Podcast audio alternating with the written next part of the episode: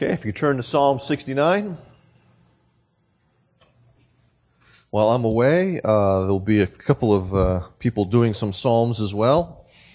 Uh, Steve Johnson over from Catalina Foothills uh, will be in Psalm 37, and then right before I get back, Michael Mock will be uh, preaching on Psalm 23. Stu is going to depart from the plan, and that's okay. so. Save me, O God, for the waters have come up to my neck. I sink in deep mire where there is no foothold. I have come into deep waters and the flood sweeps over me. I am weary with my crying out. My throat is parched. My eyes grow dim with waiting for my God. More in number than the hairs of my head are those who hate me without cause. Mighty are those who would destroy me, those who attack me with lies. What, did, what I did not steal, must I now restore? O God, you know my folly. The wrongs I have done are not hidden from you. Let not those who hope in you be put to shame through me. O Lord, God of hosts. Let not those who seek you be brought to dishonor through me, O God of Israel. For it is for your sake that I have borne reproach, that dishonor has covered my face. I have become a stranger to my brothers, an alien to my mother's sons. For zeal for your house has consumed me, and the reproaches of those who reproach you have fallen on me. When I wept and humbled my soul with fasting, it became my reproach. When I made sackcloth my clothing, I became a byword to them. I am the talk of those who sit in the gate, and the drunkards make songs about me. But as for me, my prayer is to you, O Lord, at an acceptable time, O God, in the abundance of your steadfast love. Answer me in your saving faithfulness. Deliver me from sinking in the mire. Let me be delivered from my enemies and from the deep waters. Let not the flood sweep over me, or the deep swallow me up, or the pit close its mouth over me. Answer me, O Lord, for your steadfast love is good. According to your abundant mercy, turn to me. Hide not your face from your servant, for I am in distress. Make haste to answer me. Draw near to my soul. Redeem me. Ransom me because of my enemies. You know my reproach and my shame and my dishonor. My foes are all known to you. Reproaches have broken my heart so that I am in despair. I looked for pity, but there was none. And for comforters, but I found none. They gave me poison for food. And for my thirst, they gave me sour wine to drink. Let their own table before them become a snare. And when they are at peace, let it become a trap. Let their eyes be darkened so they cannot see and make their loins tremble continually. Pour out your indignation upon them and let your burning anger overtake them. May their camp be a desolation. Let no one dwell in their tents for they persecute him who you have struck down, and they recount the pain of those you have wounded. Add to them punishment upon punishment. May they have no acquittal from you. Let them be blotted out of the book of the living. Let them not be enrolled among the righteous. But I am afflicted and in pain. Let your salvation, O God, Set me on high. I will praise the name of God with a song. I will magnify him with thanksgiving. This will please the Lord more than an ox or a bull with horns and hoofs. When the humble see it, they will be glad and they will seek God. Let your hearts revive. For the Lord hears the needy and does not despise his own people who are prisoners.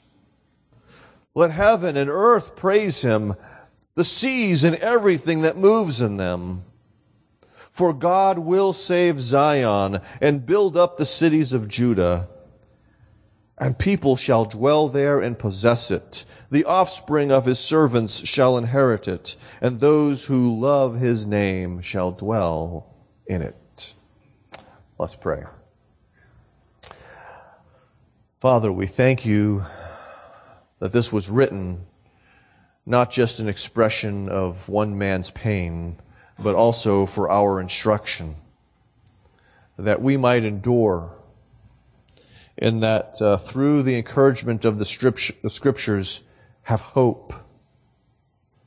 As the God of endurance and encouragement, uh, grant that we would see Jesus, the one in whom we hope, through the scriptures this morning that the Spirit would enable us to trust in Him as He is presented to us as a suffering servant this morning. We ask this in His name. Amen. Back in the mid 90s, I was robbed. And what they took from me largely was my uh, CD collection. And one of the CDs that I had there that I never replaced was Charlie Peacock's West Coast Diaries, Volume 2. Yeah, most of you are going, what in the world is that? it was sort of an unusual choice for me, uh, musically, because it was Charlie Peacock, who usually played keyboards. There's almost no keyboard on this, on this album. Uh, he's doing, he's singing, and his friend Vince Ebo is doing some backup vocals, and uh, his friend Jimmy A is playing acoustic guitar. So if you know anything about me, you know that this is a very unlikely album for me to listen to, but I loved this album, and uh, soon I will be purchasing it again, I think, on uh, iTunes. Okay? It's hard to find, and so now it's, you can, I can get on iTunes. And it's, it's filled with these laments. And one of them is drawn from Psalm 69. And it's a song, Down in the Lowlands, where the water is deep. Hear my cry. And that's a song that I turned to numerous times when I felt that need for lament because I was downcast. And it's funny as I think about this, the American church has in large part lost the ability to lament. If you go on K-Love, most of those songs are cheery and upbeat. There's a couple that you'll find uh, that deal with real struggles. But most of the time, it's happy. And uh, the American church wants a happy faith. And there is time, there are times for joy. In fact, joy is a fruit of the Holy Spirit. Okay? But there's also a time for lament. There's another song that Charlie Peacock did on a different album. Now is the time for tears. And it's interesting that I, uh, I started to work on this before all of the events of the last week or so. But this is a song that comes back to me. This is a psalm that comes back to me. And our need to lament the big idea is that God will preserve his persecuted people. There's no way I can do justice to this psalm in uh, what you hope is 35 minutes. And so bear with me as I leave out much of this. But the first thing I want us to remember is that faith continues to cry out. This is, as I mentioned, a lament. And what a lament is, is a meditation on misery. And so we see through the structure of this psalm that he keeps returning back to what's going on, and, and it keeps getting worse, not better, as he continues. And so there's this, there's these cycles that go through this psalm. And so there's, I think, three times that we get to this idea of misery and lament that it begins with. What he's doing is he's pouring out his heart to God. Okay, we saw that last week and, and a couple times. This encouragement to pour out your heart to God, and that is precisely what David is doing in this psalm.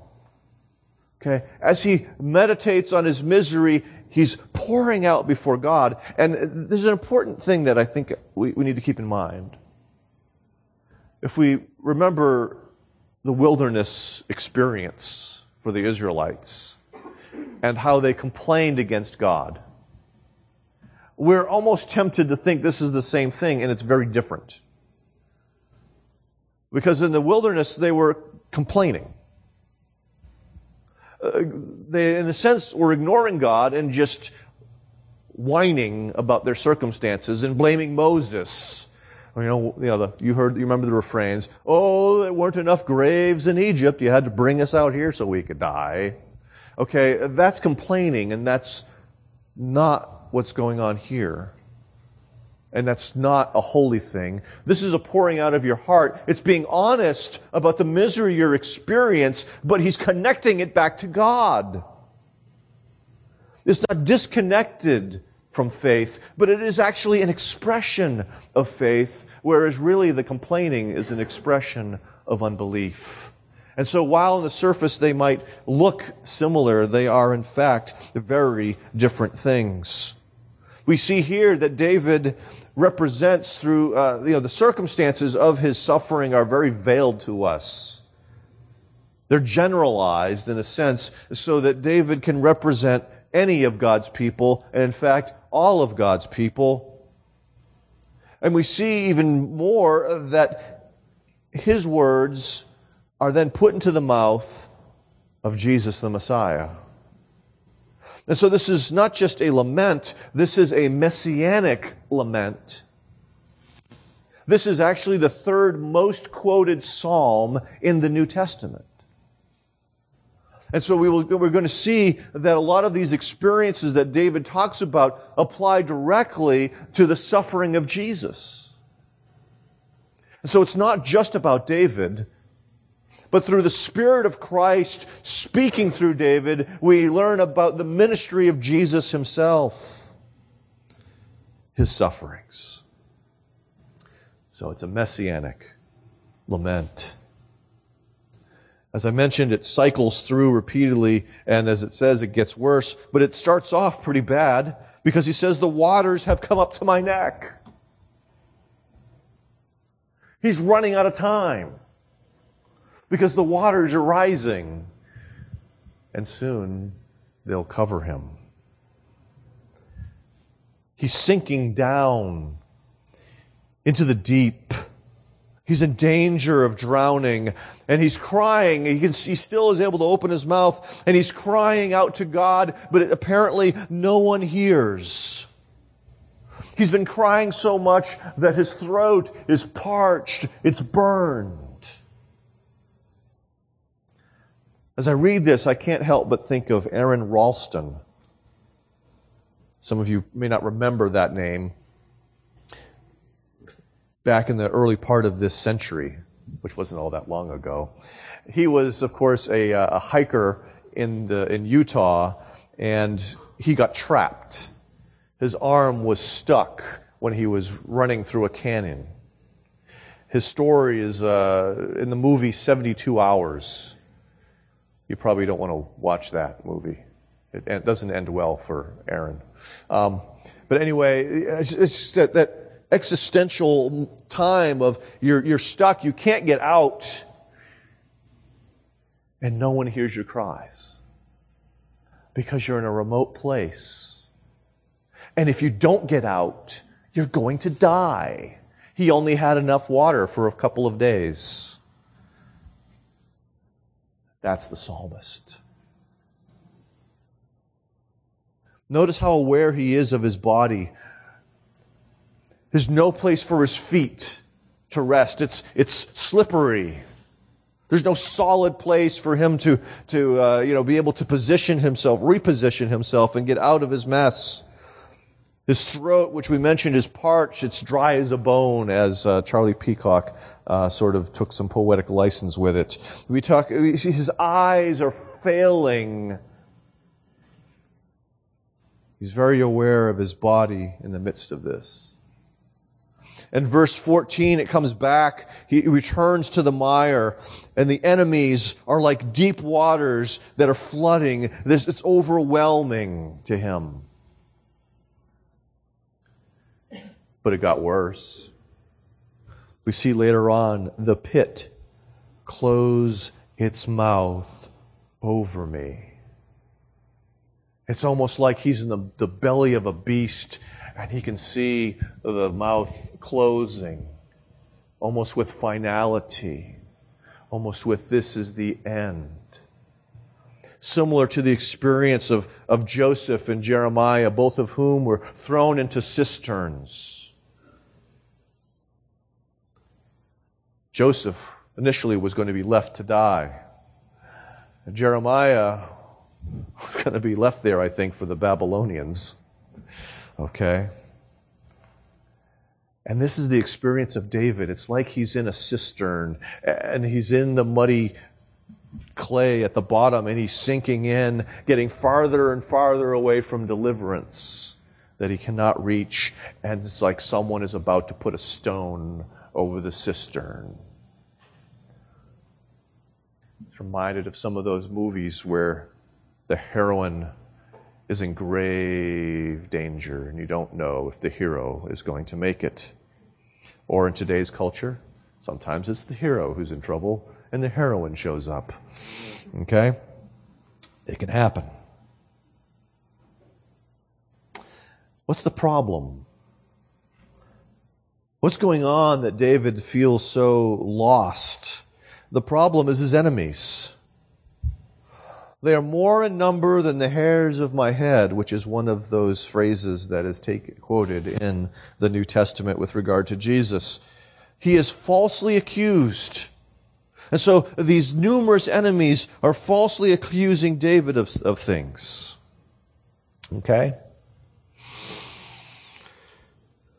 He has been accused of stealing something, and there's this idea of restoration that he's struggling with when you're, when you're in the right, but everyone treats you like you're in the wrong. That's what David is grappling with.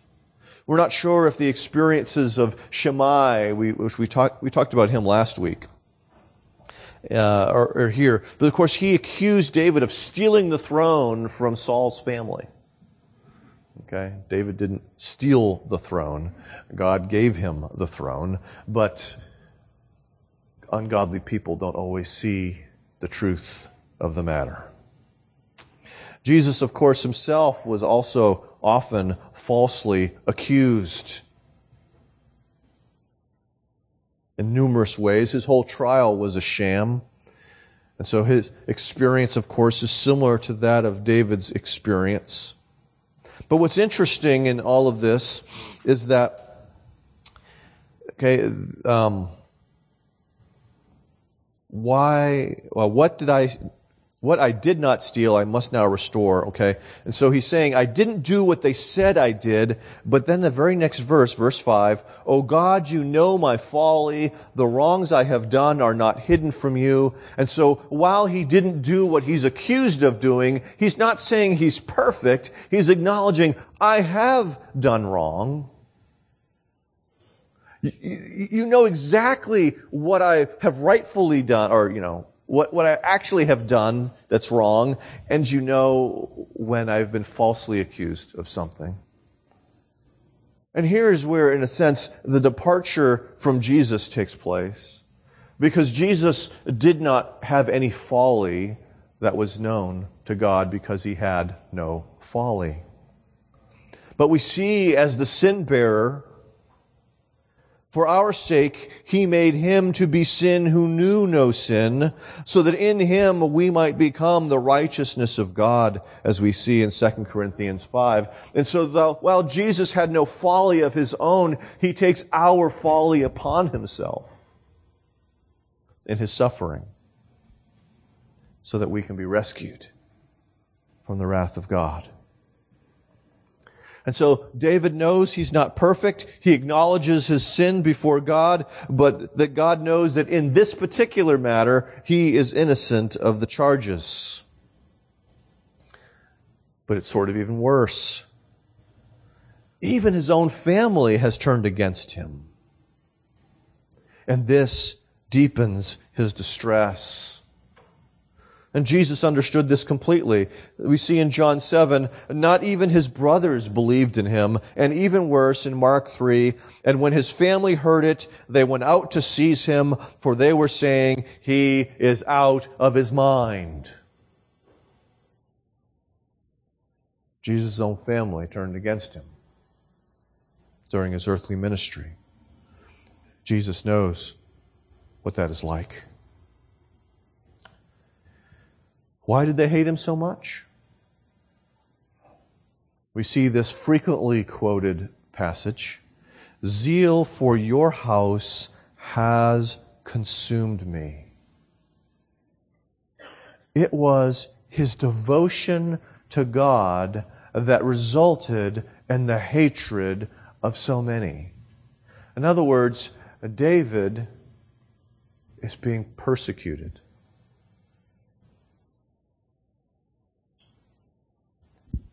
Ungodly people are rising against him because of his faith. And because of his faith, they falsely accuse him of many things. We see Jeremiah, who later would be in the cistern, expressing a similar idea.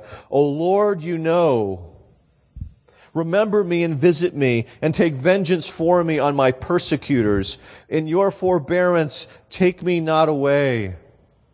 Know that for your sake I bear reproach. And reproach is one of those words that keeps getting piled up in this psalm as well. It's almost like he's being buried under reproach, like he's being drowned by the waters. The church has known this.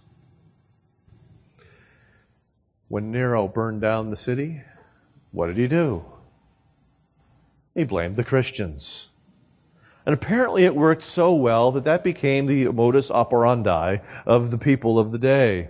Tertullian writes in the fourth century, if the Tiber floods the city, or if the Nile refuses to rise, or if the sky withholds its rain, if there is an earthquake, a famine, a pestilence, at once the cry is raised Christians to the lions!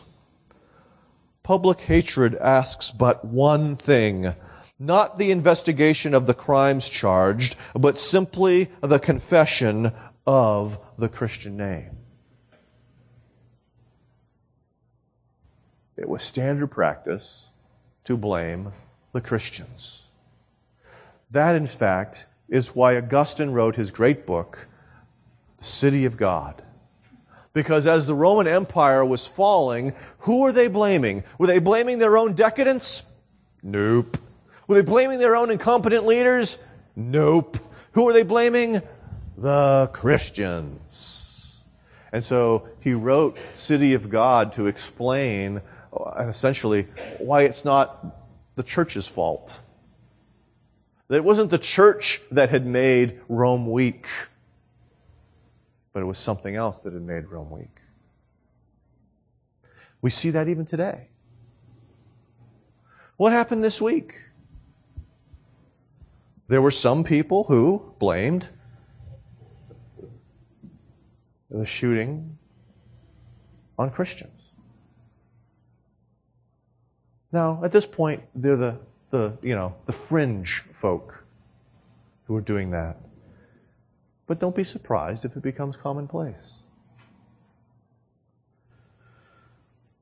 Jesus was persecuted without cause. Jesus was the one who bore our sins. But what we see is that neither David nor Jesus gave up. They continued to express faith here in the psalm and Jesus in his own ministry, and continued to cry out to God. And so faith helps us to face our circumstances and continue to cry out for God's help. Okay? Secondly, hopefully this gets less dreary. But hey, we're talking about a lament, right? Trust the Savior to save. Hear his cries. Save me, O God. Deliver me from sinking. Redeem me. Rescue me. Why is it that he, that he is crying out to God? It's because of what he believes about God, what he believes about who God is, and what God can do. It's Father's Day, so I'll, I'll share one story of my father. I was home alone with him. He was downstairs working on something, and, uh, and suddenly I heard this crash. He had fallen. And his cry was, Elaine! Elaine. My mother was nowhere to be found. It was just me. Thankfully, I did not disregard his cries. I went down to make sure he was okay. But he cried out for the one person he thought would help him and could help him. That's what David is doing as we talked about last week, he's not crying out for the mighty men. He's crying out to God because he believes God loves him and he believes God cares about him and he believes that God has power to deliver him. We see this when he calls him the Lord God of hosts. As one contemporary songwriter has put it, the God of angel armies. This is the one he doesn't need his mighty men precisely because he has a God who has armies who can come and deliver him. He's like a man on his walkie-talkie or radio calling in the heavy support, the military might. He's not content with a platoon to come to his side, but he needs the full weight of God's armies. And so, brothers and sisters, we must be convinced of God's ability to deliver us from any situation. David was convinced of that ability. That's why he continued to cry out. This is what Corrie ten Boom learned in the, in the prison camps. Her, her sentence there, her, her, her confession that there is no pit so deep but Christ is deeper still is so appropriate for this psalm. David was in deep, but the arm of God reaches deeper still to pluck him out. Jesus knew that if he asked, the Father would send 12 legions of angels to deliver him. And that's why he told Peter to put away the sword at his arrest. Matthew 26, 53, if you're interested in the citation on that. But if the angels came, we'd still be in our sins. We'll get back to that in a little bit. Not only is he convinced of that he is the God of angel armies, but he talk, he speaks about the abundance of your steadfast love. He says, your steadfast love is good. And so God is a loyal God. Because the love that is being spoken here is not of a sort of fickle love. Many of us went through middle school and high school, and we know about fickle love, puppy love, infatuation, where you go from boyfriend or girlfriend week by week, depending on your mood for the day. That wasn't me, of course. Um, but this is a steadfast love, a covenantal love, a for better or worse kind of love, a richer or poorer kind of love, sickness and in health kind of love. And so he knows that God has promised to stick by him through thick and thin. And so he's banking on that abundant, steadfast love. God doesn't have just a little bit of love, but he has all the love that is needed. He speaks of God's saving faithfulness, which again points to this idea of reliability. That God can be relied upon to deliver because he has spoken of himself as that and he doesn't lie. He speaks of God's abundant mercy, his infinite compassion, which sets the stage for what of how Paul speaks of God who is rich in mercy in Ephesians 2. Okay. There's lots of love for his people to spare. And so his character is revealed in this psalm as a God who saves, which is why we can continue to cry out, save me, deliver me ransom me, lift me up, however you want to express it, we can still cry it. But there's something in this that's dark as well. Because not only is this a lament, and not only is this a messianic lament, we also see that portion of this is also an imprecatory psalm verses 22 through 28. An imprecatory psalm is essentially a cry for justice, that the other person who is in the wrong would get theirs. And so David has seven verses of that. And it's the acknowledgement that, that our salvation includes the judgment on the wicked.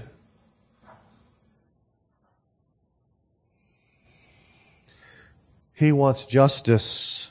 He wants appropriate justice. They were, they were people who showed him no mercy, and so he asked that no mercy be shown to them.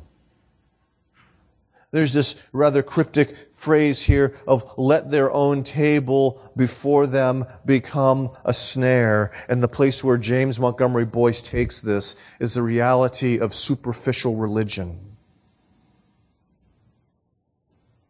And it's really a warning for those uh, who come to the table and it has no effect on their lives. May it become a snare or a trap to them. In a sense, may they be given over to the hardness of their hearts and revealed to be what they really are, which is a counterfeit Christian. And so we see that true faith will lead us to godly living, and in the same way, a false faith leads us to godless living and a hardened heart. And so what David, I think, is really trying to get here is, is that he wants their true state to be revealed. Remember, everyone thinks David's the bad guy. He wants it to be known that they are the bad guys who are responsible for evil. This is another one of those places where, at least for a while, we see a discontinuity with the, the messianic work of Jesus, because at the cross, Jesus said, Father, forgive them. They know what, not what they do. He didn't say, Father, it's time to bring the angels to wipe them out. But we do know, of course, in Revelation 19, there will be a day of our salvation in the judgment upon the world. And so God can be trusted to save us because of His power, because of His love, because of His loyalty, because of His compassion. So where does that leave us? When the resurrection resolves all, we will rejoice. You see, David expresses many hopes, and we see in verse 13, he has this phrase that God will deliver him at an acceptable time. We're going to get back to that phrase in a little bit. But there's a future aspect to this. After that appropriate time, he says, I will praise the name of God with a song. In other words, he's going to boast in God in his songs. And as I was uh, looking in my theological wordbook of the Old Testament this week, it was interesting that the, the, the root of halal has its, uh, the idea of to shine. And so there's a sense in which to praise is to shine upon something. It's like using a spotlight to identify something, and that something is the greatness and goodness of God. And so praise is like a spotlight. Look how awesome he is. Look how kind. Look how powerful. Look how generous. Look, look, and rejoice. David's not there yet, but he anticipates the day when it's going to happen, when God will deliver him, and when God does it, he's going to shine the spotlight. Look at how great God is. What a mighty deliverer. That's what he's going to do. He says, I will magnify him with thanksgiving. In other words, this is helping others to see how great God is. Eli went yard sailing recently, and he bought a telescope. And so he wants to go out at night and look up at the stars and the planets, and, and um, he's packed it away for our trip. Because when you go to upstate New York, it's very dark. and you can see so many stars and satellites and all kinds of things in the sky. And that's what the, you know, the reality of what a telescope is, is while that tiny thing to us is really a humongous thing if we were to see it up close. But the telescope help, helps us to see that faraway thing more clearly. And so that's what David is getting at. God seems so far away. It's so difficult for us to, to sometimes grasp the greatness of God. And I'm going to magnify uh, like a telescope so people can see the greatness of God. David's longing for that day when he can do it. He's going to confess all of the good that God has done for him in other words, while we should keep short accounts with uh, sin with others, we should keep long accounts, I think, with God on when He delivers us. We need to share it. And sometimes I think that is one thing that we Christians are not as good about.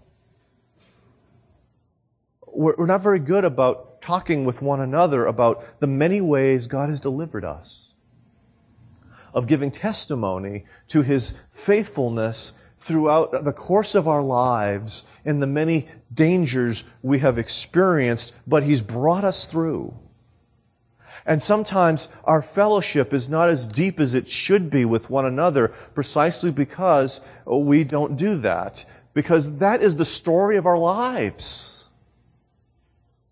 And so we sort of keep our stories away from one another. And we settle for talk about the Red Sox. Okay. Unless we use them for spiritual application, of course. Excuse me. Yes. But we Presbyterians, sometimes can be so staid in our worship, that's why we're called the frozen chosen. Uh, we've lost sight of the need for testimony, but it doesn't have to happen in a worship service. It can happen one on one or in small groups. But telling people how great God is because of how He's delivered you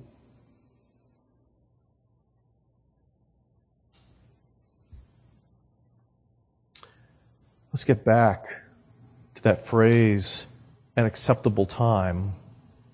Our problem often is that our acceptable time is not the same as God's acceptable time. We don't want the pit to close up on us. Hebrews 10, for instance. Um, in the days of his flesh, Jesus offered up prayers and supplications with loud cries and tears to him who was able to save him from death, and he was heard because of his reverence. When was Jesus heard? Was he saved from the death on the cross? No. He was resurrected from the dead. Okay? Now, he had to die in order to deliver us. Okay? So he couldn't be delivered before this happened. And there are, going, there are going to be times, brothers and sisters, when the acceptable time for God to deliver us is not in the present, but in the resurrection.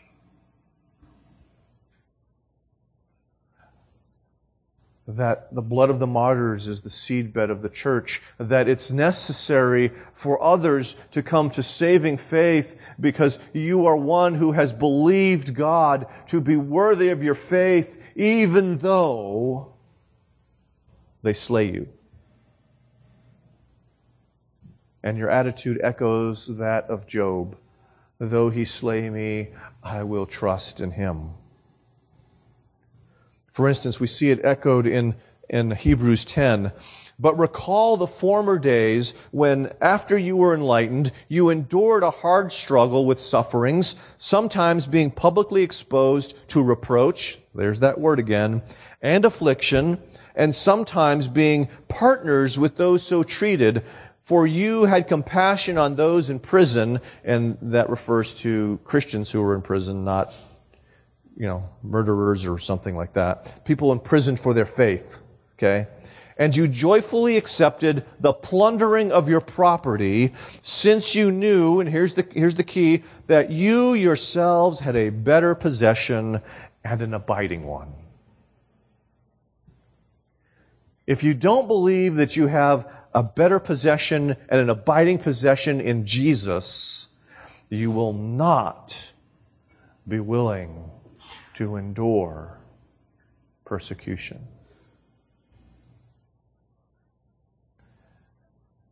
David thought he had that, which is why he kept crying out for God to deliver him, and he promised that he would indeed worship God when it was all said and done.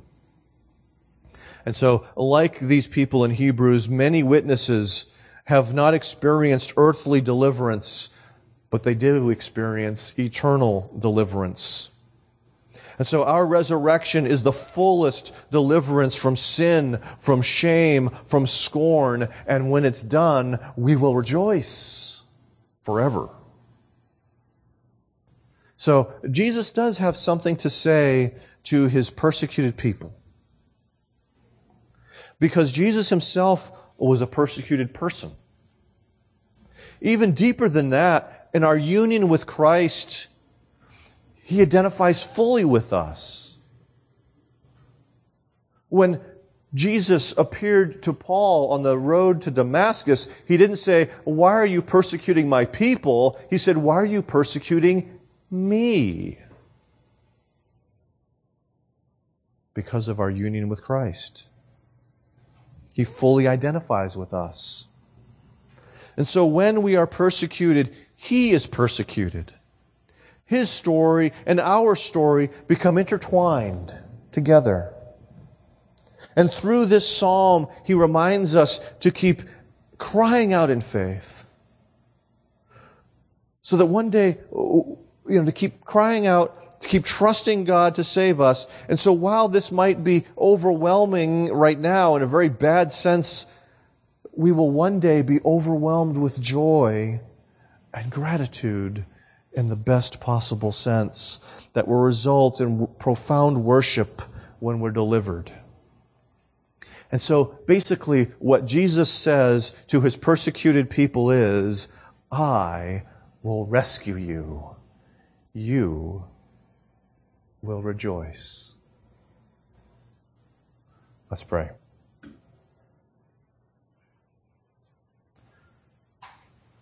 Father, we thank you that lament is not the end of the story.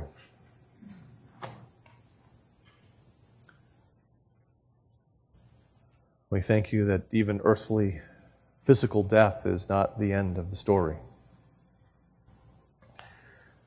But it often feels that way to us. We thank you that you know we are made of but dust and clay. That we are like grass which withers and fades. So you have mercy and compassion on us. So thank you for this sure word that you have given us in this psalm to remind us of the bigger picture when we feel like we're being overwhelmed, when we feel like we are drowning, when we feel like it's all closing in. Father, help us to lament, to learn how to pour out our hearts to you as an act of faith, to flee from complaining as an act of unbelief.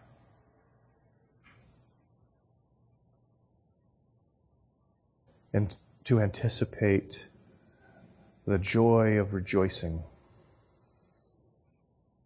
when you, in fact, do indeed deliver your people.